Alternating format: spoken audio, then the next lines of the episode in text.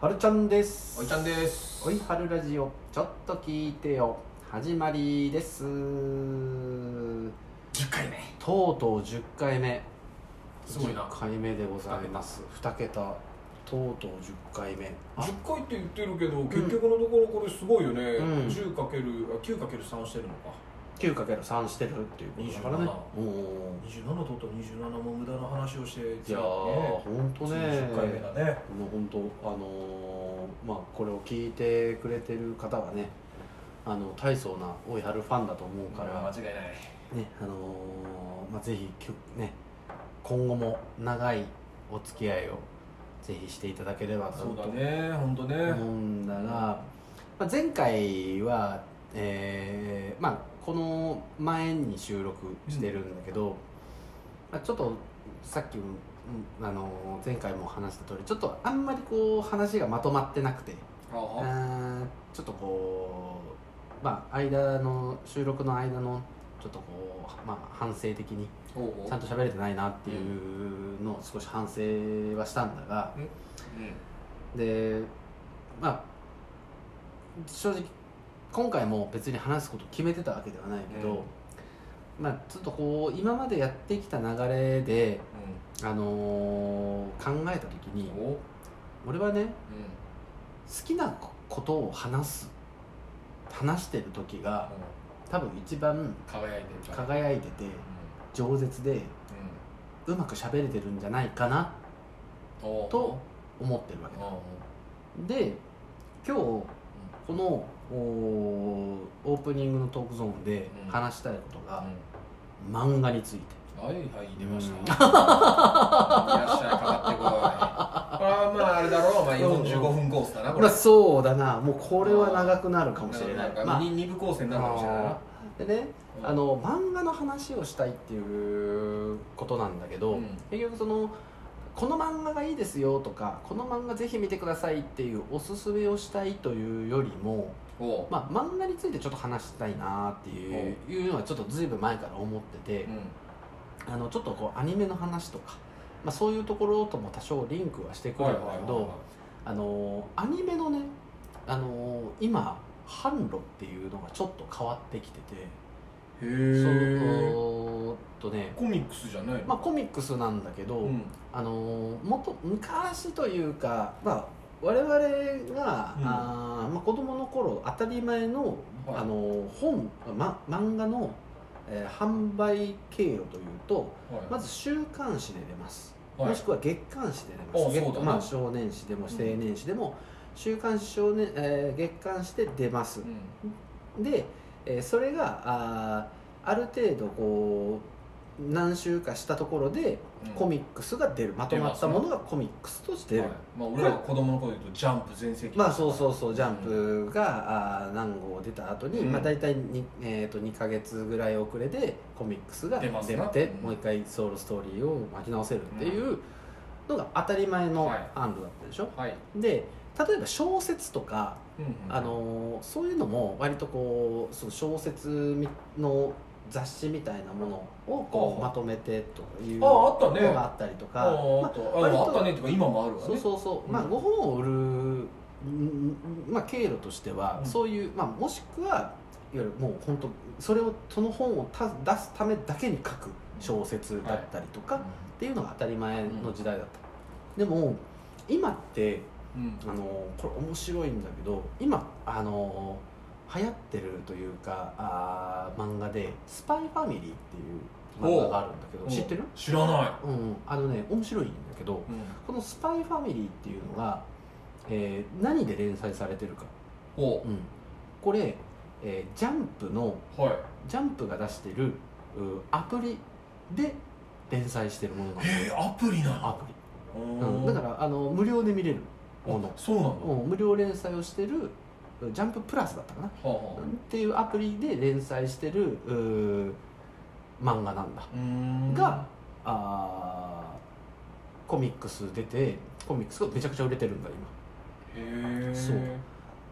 今であの要はあと元々の漫画家さんたちが、うんうん。書いてた時って結局その週刊誌で売れた売り上げと、はいコミックスで売り売れた売り上げが収入に跳ね返ってきたんだけど来てたん。だけど結局その無料で出してるアプリだからそこから収益って基本的に取れないわけだよね、はいはい。うん、でもコミックスが売れるからあーまあ、えー作家に作家さんにお金が入るっていう仕組みになってきてる、で、うん。これがね今結構当たり前になりつつある。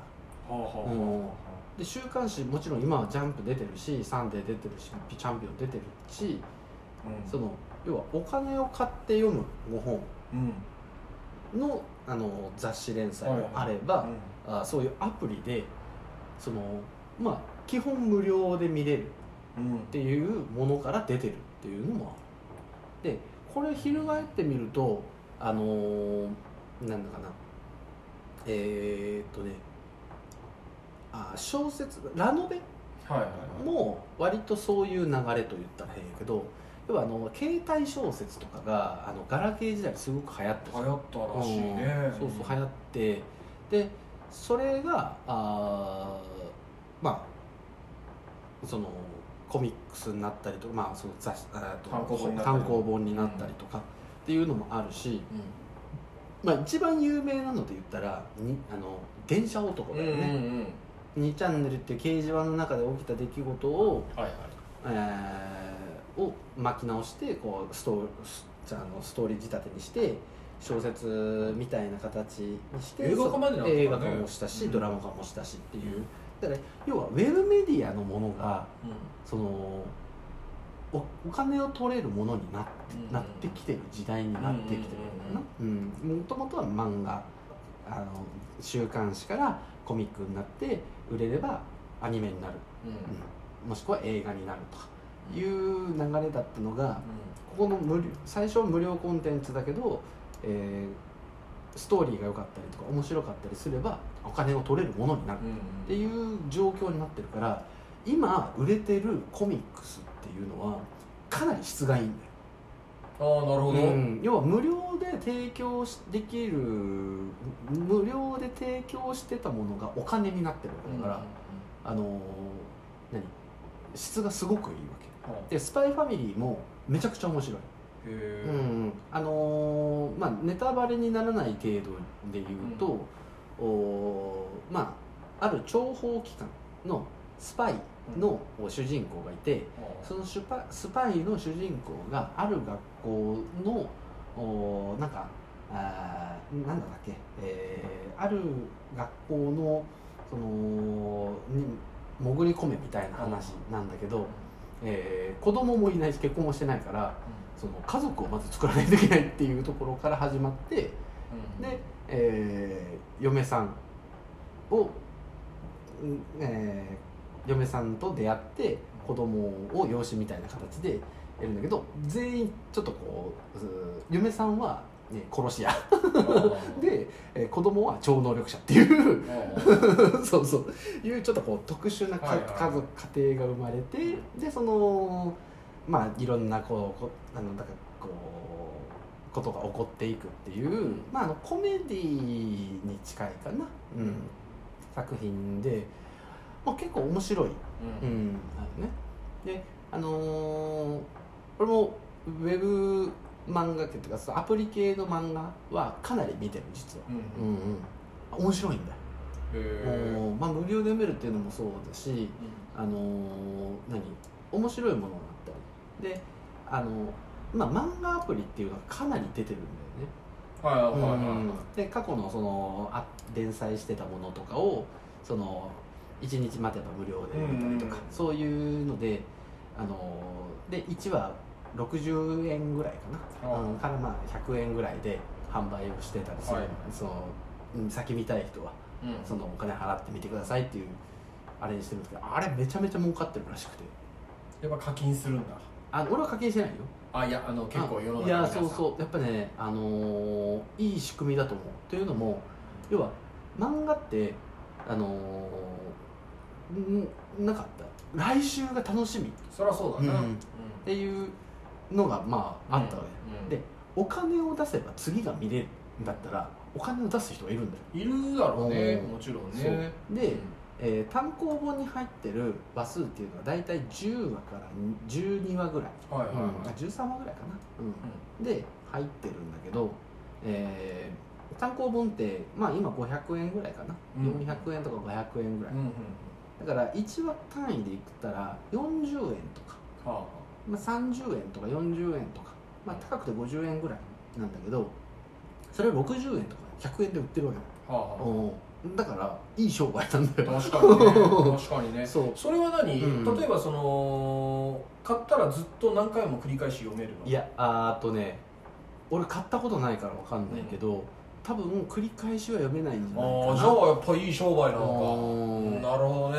買ったら読めるのかな？ちょっとごめんちょっとわからないそこはね俺あの、うん。課金はしないっていう課金しだしたら絶対止まんないって分かってるから。そうだよね。うんあの、まあでもさ昭和の時代から貸本屋業っていうのはあったからね。ああそううんらしいね。うん。その俺は自体はその貸本屋さんで東京とか結構多かったんでしょああそうなんだ。うん。こっちはあまりなかったけどね。うん。うん。でまあ図書館ぐらいのイメージだけど図書館漫画とか置いてないから。そうだな。裸足の弦ぐらいそうマジな裸足の弦ね裸足の弦さ。ん皆さんご存知。うん。っていう感じで漫画の売り方が変わってるなっていうのがすごく面白くて。でねえーまああのご存知の方が多いとは思うんだけど「ワンパンマン」っていうまあアニメ、まあ、漫画があるんだけど「ワンパンマン」っていうのがえ原作がねワンさんっていう ONE ワン、はいはい。1のワンね、はいワンさんっていう人があー趣味で書いてたウェブ漫画なんよ。うん。言ってたね。うん、そうそうそうそう。でそれがあの面白いぞっていうふうにちょっとこう噂になって、はいはでそれをお何？えーっとねそれこそジャンプ集英社の人があー連載しませんかっていう形になって、ただワンさんはあの絵が上手じゃないからあの絵が上手なあー人をつけたわけだよ。その絵が作画担当だな。そうそう作画担当がいわゆる「アイシールド21」を書いてたあー方ちょっとごめん今ポッと名前が出てこないうん。忘れたけど「アイシールド21」を書いてた人でうん。作画がめちゃくちゃいいわけだよ、はあはうん、でストーリー自体はすごい単純、まあ、チートのお主人公がいて、えーまあすまあ、最強の主人公がいて、えー何でもワンパンで倒しちゃうみたいなところに、いろんなこう周りの人に翻弄されてみたいな話なんだけど、うん。それ面白いんだよ、あうん結構その主人公が淡々としてうるん感じがねうん面白いんだけどそれもお売り方の問題というか。うんででこれ面白いのがはい。この原作うん。あのワンさんが、まあ、不定期ではあるにしろ更新まだしてるへの、えうん。だからお金になるものをお金になるからって言って囲い込むんじゃなくて、そこはそこでストーリーを進めさせる、まあ、余裕がある範囲で進めさせる。はいはい。で、えー売れるものは売れるもので作る。で、えー売れるものが売れたらアニメを作るとかいう感じであの昔と全然違う売り方というか、あのプロモーションになってるなっていうのはすごく本当だな。うん、で前も言ったけど今アニメってあのワンクールにめちゃくちゃ出てる、まあ、うん。20とか30とか平気で出てる、でこの中で正直面白くないものも、まあゆまあ、好みに合わないもはいはのもあるけど、うん。うんその中でも結構ウェブ漫画とか、うん。まあ、小説原作とか、はいはい。まあ、原作があのあるものっていうのが増えてきてるよね、うん。で昔アニメってさ、あのーアニメ原作っていうのがあったわけだよはいはい。アニメ取って出しだな。そうそうそうアニメでしかやってないみたいな、マジンガー Z とかその時代は多分コミックスでやってたものが多分、まあ、アニメになってたんだと思うけど結構娯楽の幅が広がってあのもうアニメでしかやってないものもあれば漫画まあ漫画で売れればアニメになるっていう、まあ、ルートはあるあにしても、ね、まあまあまあその黄金ルートがね。うんそうそうルートはあるにしても、うんなんかそれがどんどんどんどんこの原作の部分の幅がめちゃくちゃ広がってて、うん。あのー面白いなというのを最近すごくこう漫画好きで漫画見てて思うんだよね。はいはいはい。ででね、うん。あのー私の好きな漫画でうん「ガンムっていう漫画がある、えー拳銃の銃に夢と書いてあ面白いね。お知ってる？ああ大好おーでガンムが、きあのー騎乗さああそうそうそうそうそう、ね。うんそうそうそうえーっとんえーっとゆいしろさんじゃないゆいしろさん？なんかなんか、なうん俺名前の方呼び方わかんないけど。でのガンムっていううん。漫画が好きで、あのー結構ねグロテスクな表現もあるし、うんうんちょっとえぐいものなんだけどこれがね、あのーこの時代に映画化されたの。ねハリウッド。であされたな。そう。されたよ。ガリーちゃん。そう。ガリーちゃん。ガリーちゃんじゃなくなったんだけど。は？あええっとなんなんだっけな。ガリーちゃんはガリーちゃんアリアリス主人公がねガリーちゃんっていうそうそううそうそう主人公がね、うん。ガリーって言ってねあのそうダマスカスブレードとかってね。そうそうそう。もうね君が大好きな中二集がいっぱいするね。そうそうそう。パンツァークンスとかなんか。あそうそうそうそうそう。ようよう知ってるいねや知ってるよ読んだもんちゃんのとガンム知ってる人少なくてさあそう？うん。だからジャンル的に言ったら近未来系のお月刊誌連載だったと思うんだけどちょっとねあのアキラそうそうそうアキラみたいな。出てくるねうん。あんな空気がすあんるなな雰囲気、うん。であれすごい面白い、ん。あのアニメでなんかアニメというか漫画でう考えさせられるよね。あの、うん考えさせられるね。そうそうあのえーあの自殺するっていうのが、あの権利として認められてて。認められてて。公園かなんかに自殺する。そうそうそうそうそうそう。そうとかねその脳がチップになってるとかね、まあ、これはぜひ見てほしい見てほしい。うん。うん。あのえーっとねうんガムはでもちなみにどこで気づいた？俺はね床屋にあったんだよ。ああ本当。友達が持ってた。あ本当、うんその友達線形の目あるいやなそう。うん。その友達どうやって買ったんだろどうこであったんだ。やっぱさだってうん。俺らがさ子供子供というかさ中高の時ってさ、やっぱうん表紙買いできるほどの財力がなかっただろやっぱり吟味して CD だってさうん。3000円したんだぞ。そうだよね。おお、うん。俺はやっぱりさちょっとこう言ったら悪いけど文句言いたいバンドが何個かあるのお前俺の3000をこの野郎お前っていう。なあ本当に当時は。今はさいいよ。うん。 Spotify なんて月いくらだ？いや聞き放題だよそうだよ。だから、うん。あのいろんなものの売り方が変わっててでいろんなものの売れ方が変わってて、うん。であのー価値がないから無料っていうものじゃなくなってきてるっていうところなんだよね。うんだからあのーなんていうかな、えー無料であることで幅がめちゃくちゃ広がるっていうものなのかなと思ってる、うん。まあ実際そうじゃないのかもしれないけど例えばさっき言った「スパイファミリー」だって、はいはい。えー例えばそのもともと何かを連載してた人が、うん。えーじゃあ、えーしその雑誌社に申し持ち込みしてであのーまあボツにするのは欲しいから何かこう発表する場が欲しい。はいはい。でも週刊お金になるかわからないから週刊誌として出すのはあのーできないっうん。てなった時のそのものとしてそのうん無料アプリっていうところのこうに逃げ道ができた、うん。でそれがこうううまく転がってあの何？売れるものまあ人そのウェブメディアやから統計とかが取りやすいって、はいはい。うんうん。あの何？ジャンプを買ってハガキを出すみたいな、うんああいう統計じゃなくてもう生で何人見てるっていうのがリアルで分かってる分かるその統計の取りやすさもあってうん。あの何、えーこれじゃあ出版しても売れるんじゃないかっていうところでコミックス化するとかいう流れになってると思うんだよね。であのなんかだから無料がのそういう場があることでそのい埋もれそう埋もれるふ今までだったら埋もれてた人たちが世に出てこれてるっていうのはこの何そうだね。売り方の妙だなっていうのはすごく思う、やっぱやっぱりだから帰結するのはインターネットが世界を変えたよね。いや本当そうだと思う、ねえやっぱりこう福山雅治さんじゃないや中渕さんみたいにギターを一本持って東京に行かないと勝負できないっていう時代ではなくなってるからね。そうそうそうそう。本当に、だから本当にまあこの我々の「追いはるラジオも」結局その何、えー発信がしたいっていうところから始まってて、であのーまあ、これを誰どのぐらいの人が聞いてくれるかわからないっていうところから始まってる、うん。で今今の段階で言ったらそんなに聞いてくれる人はいないけど、まあ、これがねその少しずつ伸びてって聞いてくれる人が多くなればうん。売り物にできる可能性はあるわけだよね、あまあそうだね、そうそう。で、まあ、好きなことをしてて売り物がでになれればうん。まあそのそこので、まあ、多少の収入がねあの入ればあーまたちょっとこう新しいことにチャレンジできたりとかするし、なんかこうたお試しの場みたいなのがすごく増えたことでうん。あのー何？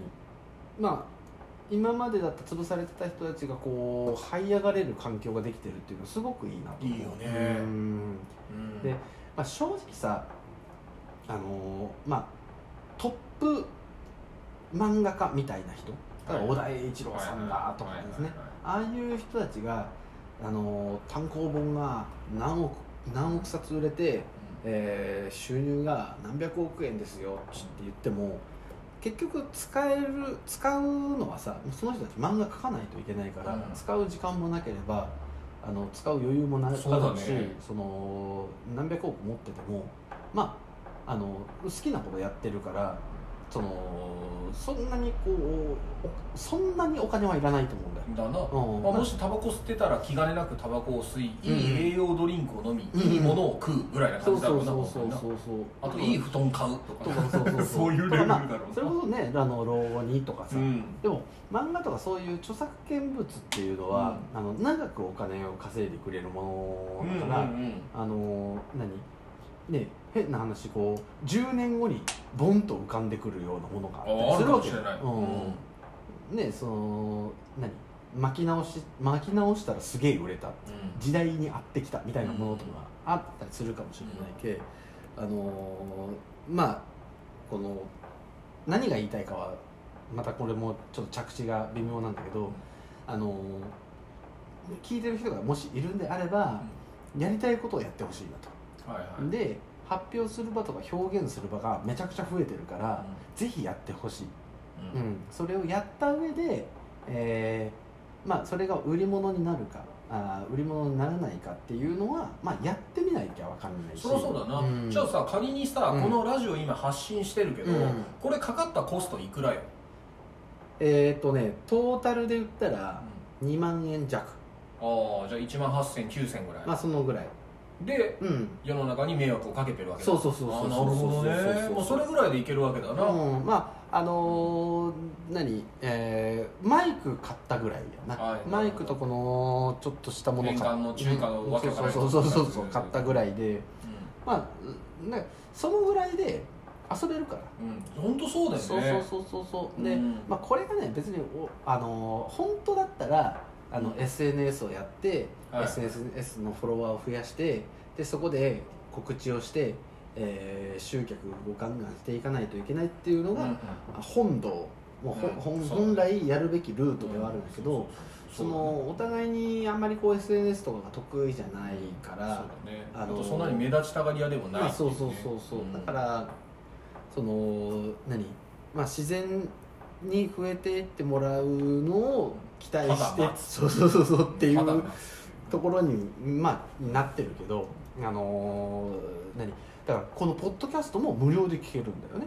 そうだな。そう。だからこの無料でできるものっていうのがすごく多くなってきてるから、まあ、別にポッドキャストじゃなくてもそれこそ Spotify だとか他のねラジオ、うんこういうウェブラジオだったりとかあの漫画を投稿するのとか、うん。えーで今漫画描くのもあのペンタブとかあのパソコンとかを使って描くことが多くなってきてるからそれがすごいよね。そうそうそうそう。ねだからもうそれを書いてボンとこう上げてであの面白ければうん。あの必ずお客さんがつく、そうだね、うん。面白ければ必ずお客さんがつく。でお客さんがつけばお金になる、うん。うん、道ができる、うん、っていうのはすごく最近の漫画とかを読んでて思うことでもさ、これ今思うけど、うん。あの面白ければ客がつく、うんうん。面白ければそれは世の中で結構認められやすくなる、うんうん。これさ面白いのがさ、うんうん。やっぱり今の現代人って隙間時間に携帯触って隙間時間に何かを探してる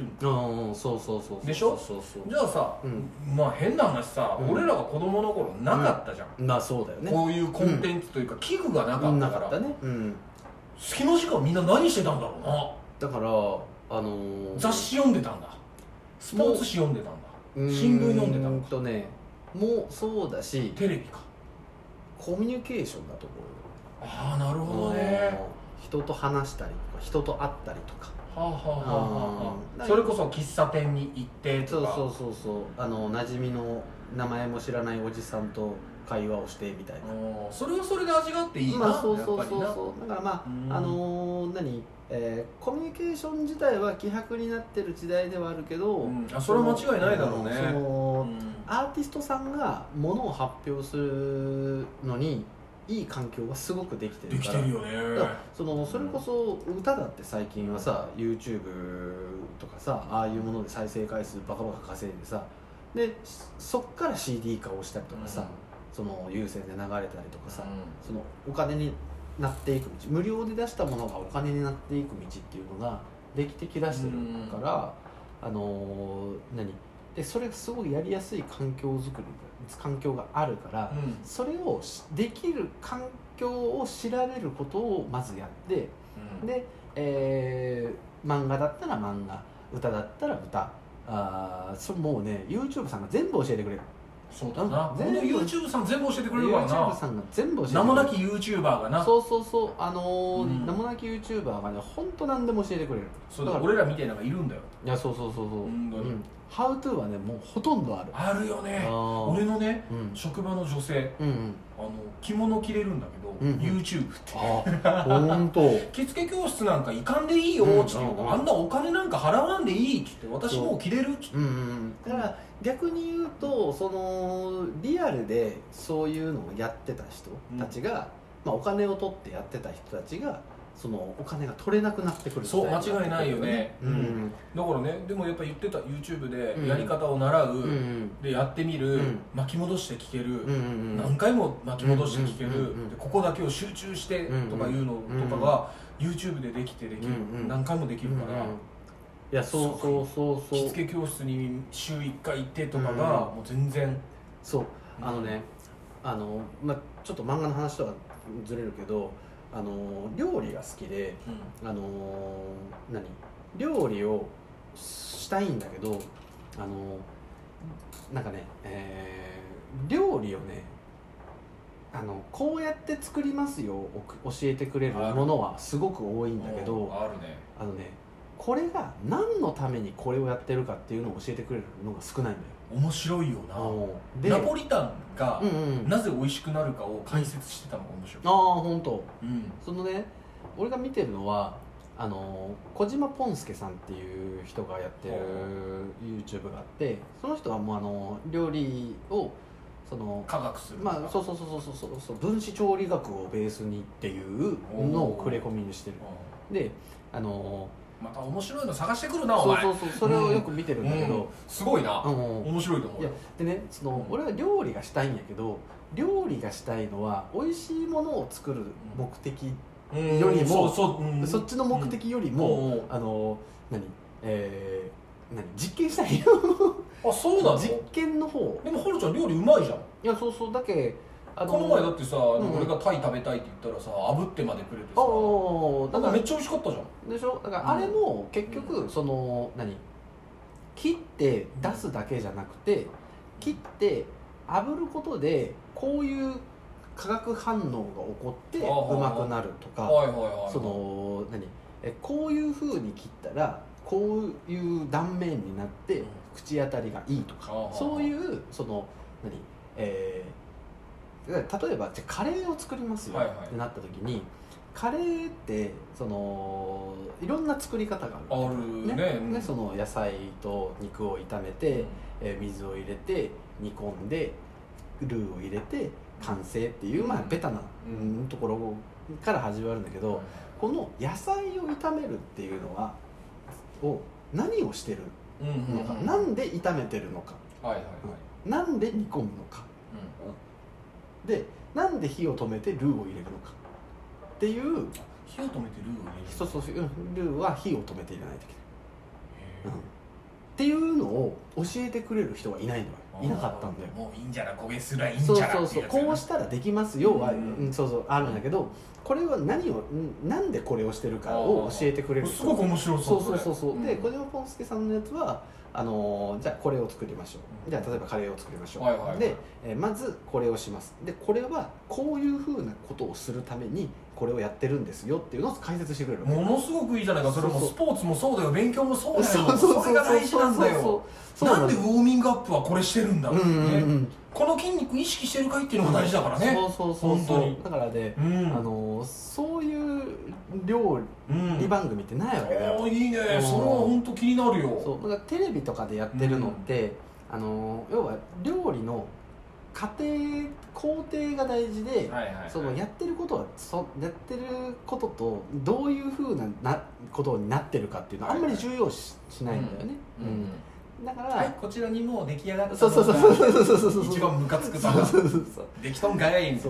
だけなんでなのでそのじゃあ例えば肉のタンパク質がどうのこうのとか、じゃあ最初に塩をなじませます。塩を振ります。塩コショウをします。いうん。でなんで塩コショウをするの、おうおうおうでこれ下味をつけるためだけじゃなくて塩をかけることで塩と肉のタンパク質が反応してうまみを出すらしい。ねへえ そうだから最初に肉をに塩をかけてあのーまあ、最初にこう塩をまぶしとくとまぶして置いとくと塩がうまみを引き出してくるじゃあ焼肉屋さんの肉とかもそういう下付けしてるのかね。だからそういうのをしてる焼肉屋さんもいればしてない焼肉屋さんもいるでしょうね。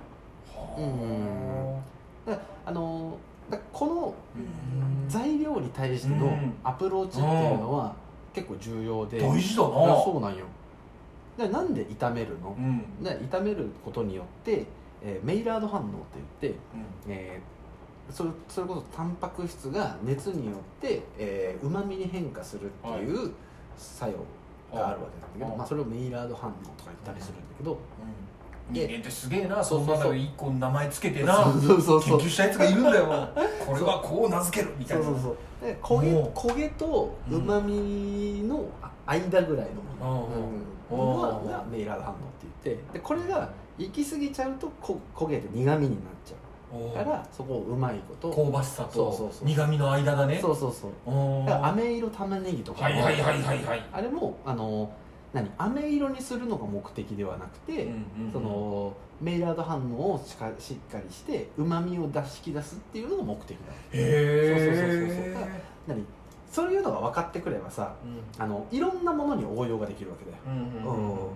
じゃあ例えばざっくり、えーじゃあ、あのーシチューを作ろうと思ったら、うん。あのーじゃあこういうシチューにしたい。はい。やっぱりゴールはここだと。ゴールはここ。こうこんなシチューにしたいってなったら、えーそれに対しての野菜の処理だったりとか、うん。肉の処理だったりとかあーをいろいろ考えていか、うん。考えてそのいろんなものを応用してできるわけ、うん。こういうふうにしたらこういううまみが出てくる、こういうふうにしたらこういううまみが出てくる。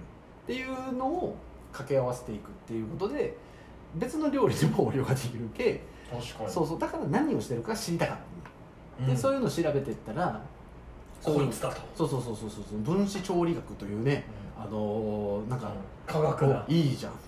そうでそういうのを見つけてやってる、ねあのーでその人はあくまで家庭でできるベースだから、まあ、特殊なものを持ってきたりとかはしないなるほそうそうそうどもこみちチックなやつはないわけあんまりない。なんかパエリア作りますよとかいうのは、まあ、あるかもしれないけど。そんな食材売ってねえ余計もないわけだ。そうそうそうそう、まあ、その辺で買ってきたものをちゃんと使ってやるっていう。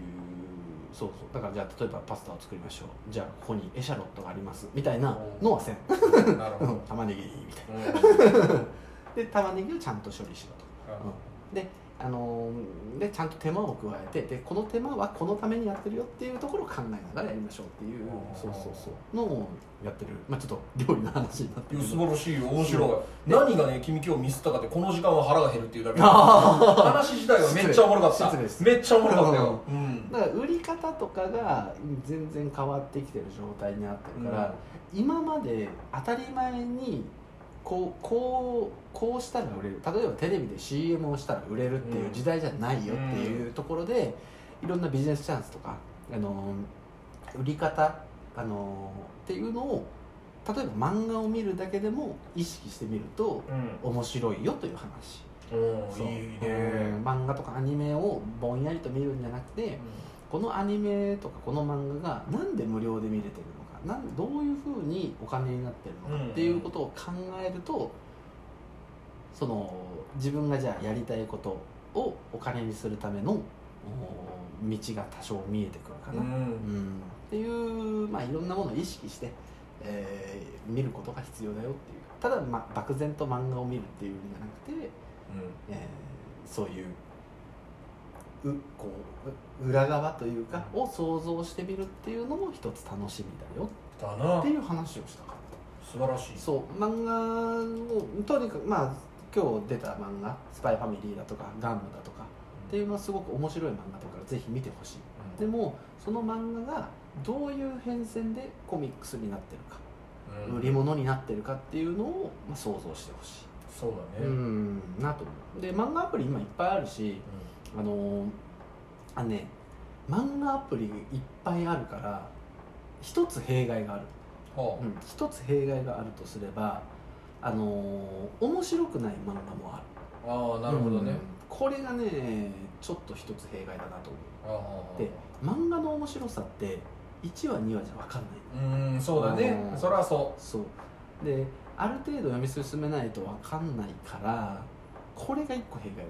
時間がかかうる。うんで今見てる中ではね45個面白いのがめちゃくちゃ面白いのがあるから。まあそれはまた今後後々出てくるかもしれない。俺だけレベルアップな件ああ俺だ読み出したよ。ああれ面白いでしょ？面白い。うん。あ面れ面白いし絵が綺麗だうし、ん。カラーだし、うあのー斬新。あのー何？縦読みそうそうそううん。縦読みがね。縦読みはねあれはすごい発明だなと思う、もうあの漫画ってこうよこう横開きで見るっていうのが当たり前だった時代から、う。んあれ多分一コマ一コマなんだよね。はいはい。コマで見るっていう時代に変わったんだなっていう。それがさやっぱすげえなと思ったのが、うん。うちの息子読んでたよ、あ俺だけレベルアップ？うん、本当？読んでてうん「父ちゃんえな読みよんな」うんうん。え？っ?」っと言ったら、うんうん。これめっちゃおもろいやろ」本当。おはい」っつって「えお前全部読んだの？え全部読んだよ」本当？そう。でもおもろい漫画は縦読みなんちゃうって言う。ああ、言ってた、なるほどね。ううん今俺がねん。面白いなと思ってるのはね俺だけレベルアップの件もそうだし、うん。えーっとあと何があるかな。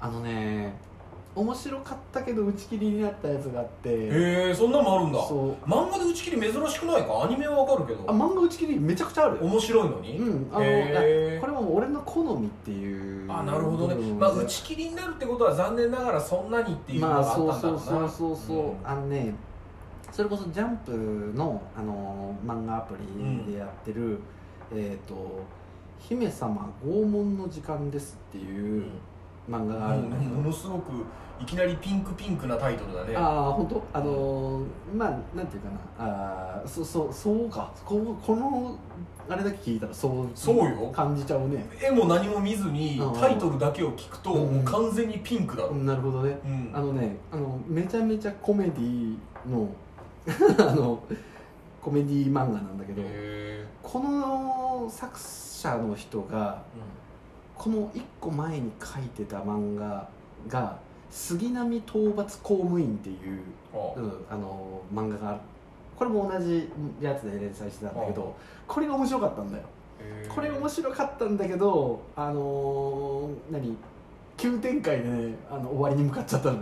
これはもう絶対に担当の人から終わりに向かえっていう指示がいあったな。やそうそうそうそうそうそう。だからすごく俺結構好みだったねこれ作者聞いてるかな、ああね頑張ってほしいなそういうここにファンがおるぞと、そうあの春、うん春原ロビンソンさんという、ね、あのうん。なぜその名前を付けたかをまず聞いてみたい。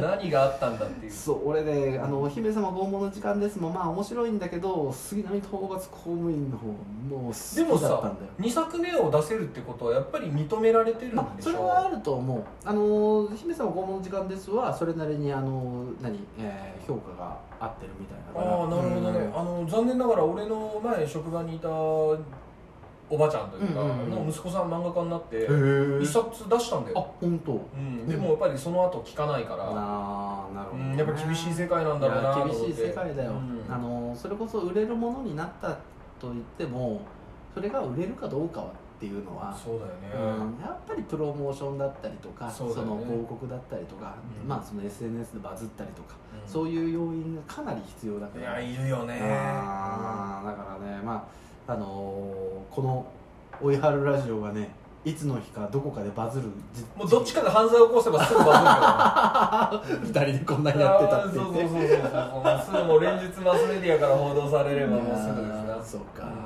まあねそうならないようにね。40歳の狂気みたいな。まあねあのーとりあえずちょっと今日はねその漫画の話と売り方の話とか、うん。まあ、そういうちょっと話をしたかった。面白い、ぜひこのマイクの向こうの皆さんもねあのー自分の表現をできる場をぜひ作ってほしそして俺たちとコラボしよういいやーいいですいやーいいですねぜひ